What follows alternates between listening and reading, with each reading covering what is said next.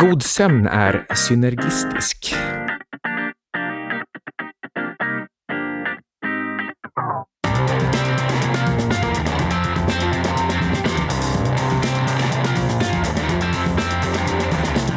Du lyssnar på 25 minuter, en konversation om personlig utveckling. Producerad av Trade Venue AB. Vi har ett syfte i det här programmet och det är att ge verktyg och inspiration till förbättring. Jag heter Carl Mikael Syding. Med mig har jag alltid Ludvig Sundström.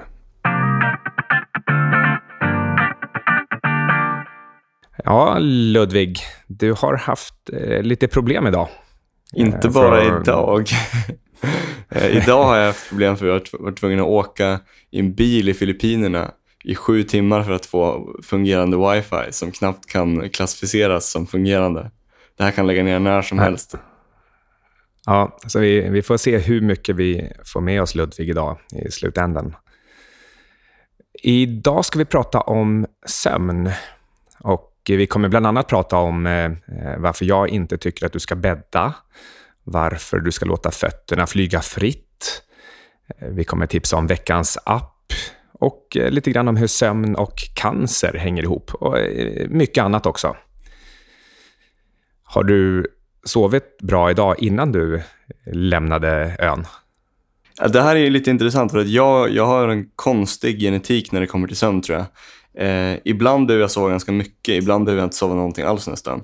Jag sover ungefär tre timmar i natt och ändå har jag hur mycket energi som helst idag. Däremot så sov jag 12 timmar natten innan och var nästan sjuk, men jag återhämtade mig. Ja, jag sover väldigt regelbundet nu sen jag slutade jobba. Det, det är nästan exakt åtta timmar vintertid och, och sju timmar sommartid. Och, och jag lägger mig vid midnatt i princip varje natt, utom om jag blir meddragen på något festande. Men annars så, så är det väldigt regelbundet och jag mår väldigt bra när jag vaknar. Jag vaknar alltid utan väckarklocka till exempel. Så, ehm, känner mig energisk och så. Men självklart då, idag, för att vi skulle få ihop det här avsnittet, så, eh, så var jag uppe till två en natt och eh, sov bara fem timmar och gick upp klockan sju för att ja, hinna med eh, det här helt enkelt. Mm, det är Ehm, mitt fel. Men nu är jag ja, eh, nej, det är, det är Filippinernas fel.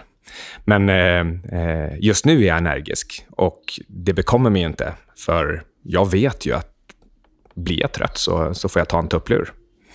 Det däremot får man ju kanske inte om man jobbar. Men det gäller att hålla dem korta. Det gäller att hålla dem till 15 eller strax under 30 minuter. Eller 45 minuter.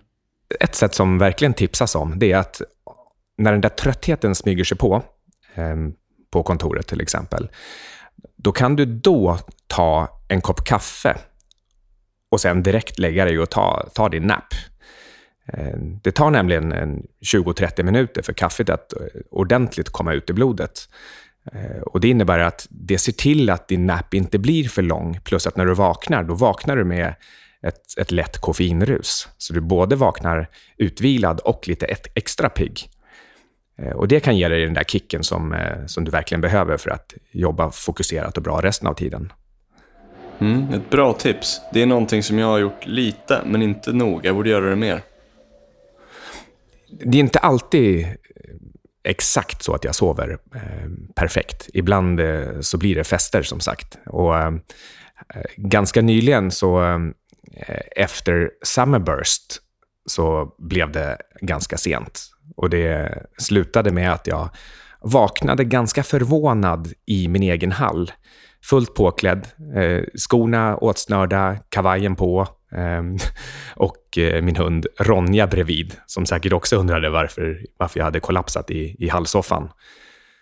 Vi, vi ska alltså prata vidare om, om sömn här och lite sammanfattningsvis så kan man säga att att sova dåligt, det leder till sämre beslutsfattande, dålig hälsa, eh, inklusive, som vi nämnde innan, eh, risk för cancer. Och man får lägre lyckonivåer. Det, livet, blir, livet kommer suga helt enkelt.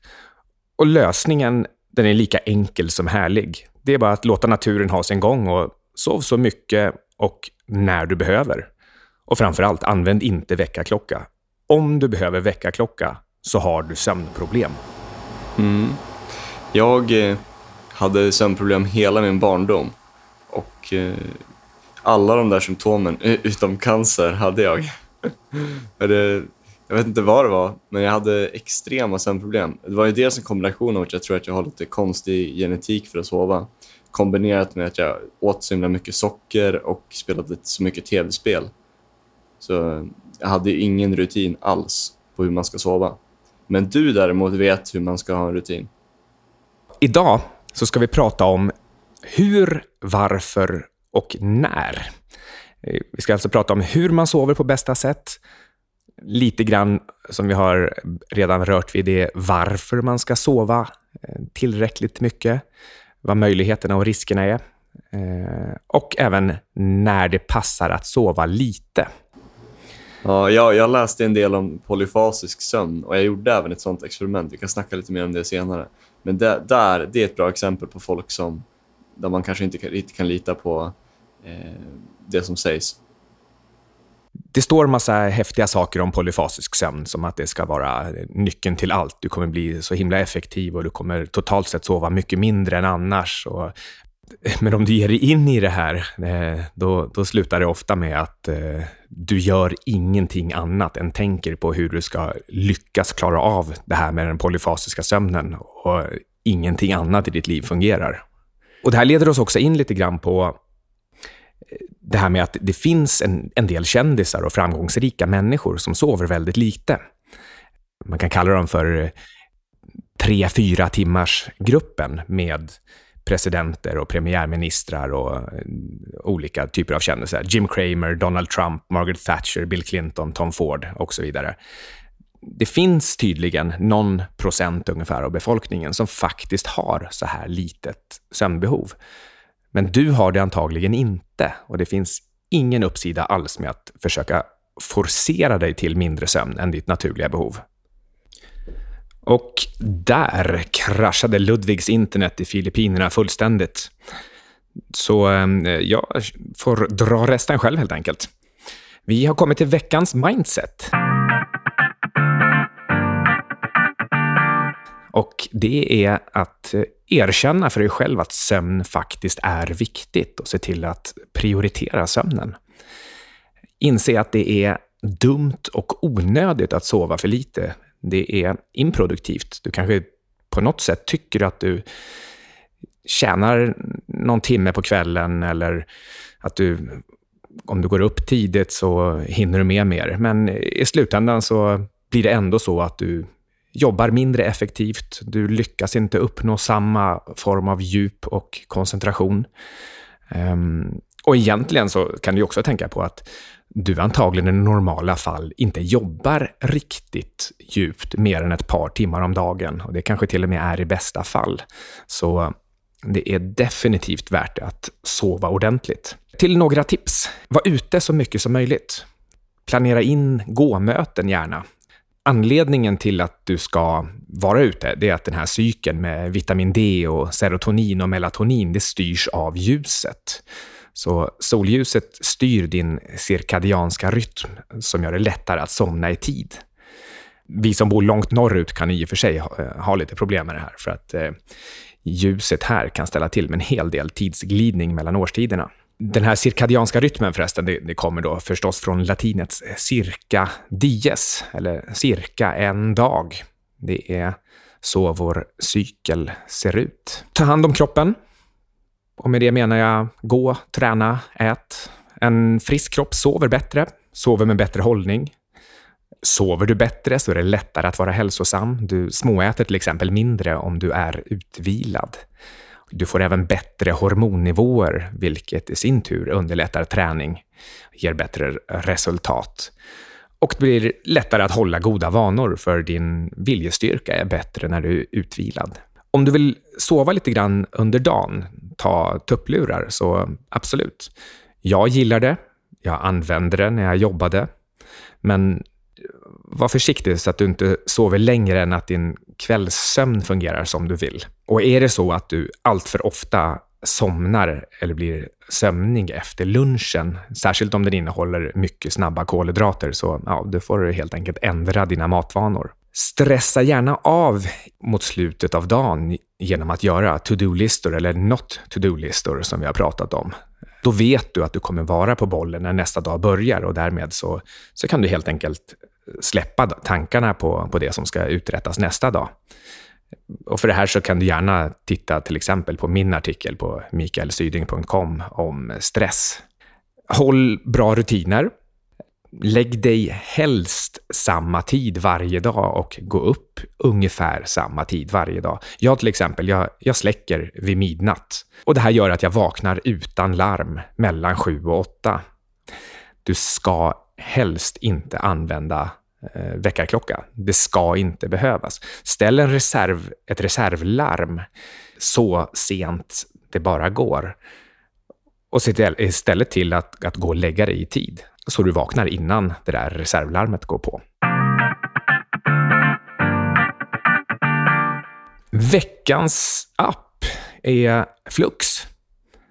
Du ska helt enkelt inte titta på bildskärmar som innehåller ett eh, blått ljus som, eh, som lurar den cirkadianska rytmen. Så eh, mobiltelefoner och, och tv nära läggdags är inte bra. Men du kan ordna det här genom att använda till exempel Flux eller iOS senaste inställningar. Eh, då, då görs skärmen röd på kvällen och det blir eh, ja, lite mindre dumt att eh, titta på skärmarna. Men det gäller ju fortfarande att det som står på skärmarna kan ju faktiskt göra dig stressad eller vaken eller alert på ett sätt som du inte riktigt vill. Så fundera åtminstone gärna på ett mobilförbud en halvtimme före och faktiskt också efter nattsömnen. Så det första du gör när du vaknar inte är att titta på telefonen. Det har inte så mycket med sömnen i sig att göra, det där med, med morgonen. Men däremot så har man visat att det finns en risk att du blir lite olycklig eh, om det första du gör är att titta på dina måsten. Eh, det kan dessutom också vara så att om du vaknar till lite grann på morgonen och har som vana att slänga en blick på, på dina meddelanden det första du gör, då kanske du blir frestad att titta på telefonen även när du har vaknat ett par timmar för tidigt av någon anledning. Du kanske behöver gå på toa eller det var något plötsligt ljud som väckte dig. Och då kan det bli svårt att, att somna om igen. Säg att du vaknar fem, men du vill egentligen vakna sju. Och, och, så får du den där, det där suget att titta på telefonen för att det är alltid det du gör, det första du, det första du gör på morgonen. Så få in en vana istället att vänta åtminstone en halvtimme. Sen kommer vi till det här med eh, kaffe. Drick inte kaffe heller det första du gör när du går upp, utan vänta en timme eller två. Anledningen är att då får du ut det mesta av koffeinet och samtidigt får det minsta av det dåliga i form av tillvänjning och beroende. Dessutom så stör du inte den cirkadianska rytmen lika mycket. Och den här cirkadianska rytmen, den är väldigt viktig för kroppens DNA-reparationer.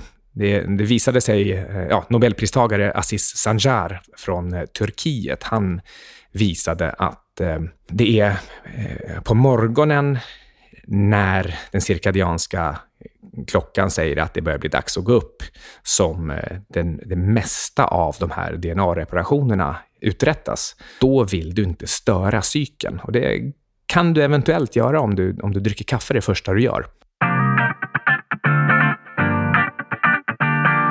Veckans ord, kronofarmakologi, det vill säga vikten av timing vad gäller tillskott och näring.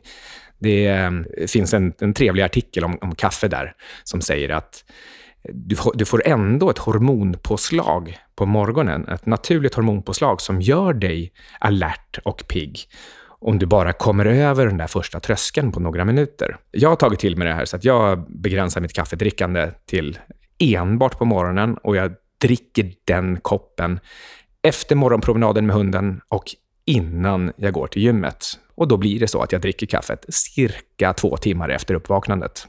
Och när jag då har druckit den så kan jag gå till gymmet och utnyttja min koffeinboost. Jag dricker heller inte kaffe sent på dagen, för för mig så påverkar det nattsömnen, så det slutade jag med för flera år sedan. Det är inte onyttigt i sig med, med kaffe och, och koffein. Det är till och med så att eh, om upp till flera koppar om dagen har kopplats till positiva hälsoeffekter. Eh, men det kanske ändå är onödigt. Så eh, testa till exempel att byta ut en av kopparna mot eh, grönt te istället. Nu är ju inte Ludvig längre online, så han kan inte komma med några ordentliga kommentarer här, men eh, jag vet att han skulle gärna vilja säga någonting om det här med polyfasisk sömn, det vill säga att sova mer än två gånger per dygn. En anledning till att man gör sånt, det är att sova kortare tid totalt sett. Och då finns det en del som har utvecklat olika varianter av polyfasisk sömn som gör att man bara behöver sova två, tre timmar per natt, även om man är en sån som egentligen har ett naturligt behov av eh, mellan sju och nio timmar. Och då har Ludvig testat något som heter Everyman 3. Det går ut på, ja, han testade det i två och en halv månad, vilket för mig låter som en sjukt lång tid att hålla på och sova så lite. Vad Everyman 3 går ut på, det är att eh, man tar en tupplur på 90 minuter och sen tar man även fyra stycken 20 minuters tupplurar under dagen. Han sa att de tio första dagarna de var sjukt jobbiga. Men sen funkade det. Sen hamnade han in i en rytm där, där det här räckte och gjorde att han eh, ja, fungerade de dagarna helt enkelt. Men när han försökte addera att börja gymma så gick det inte alls. Det var, det var helt enkelt omöjligt.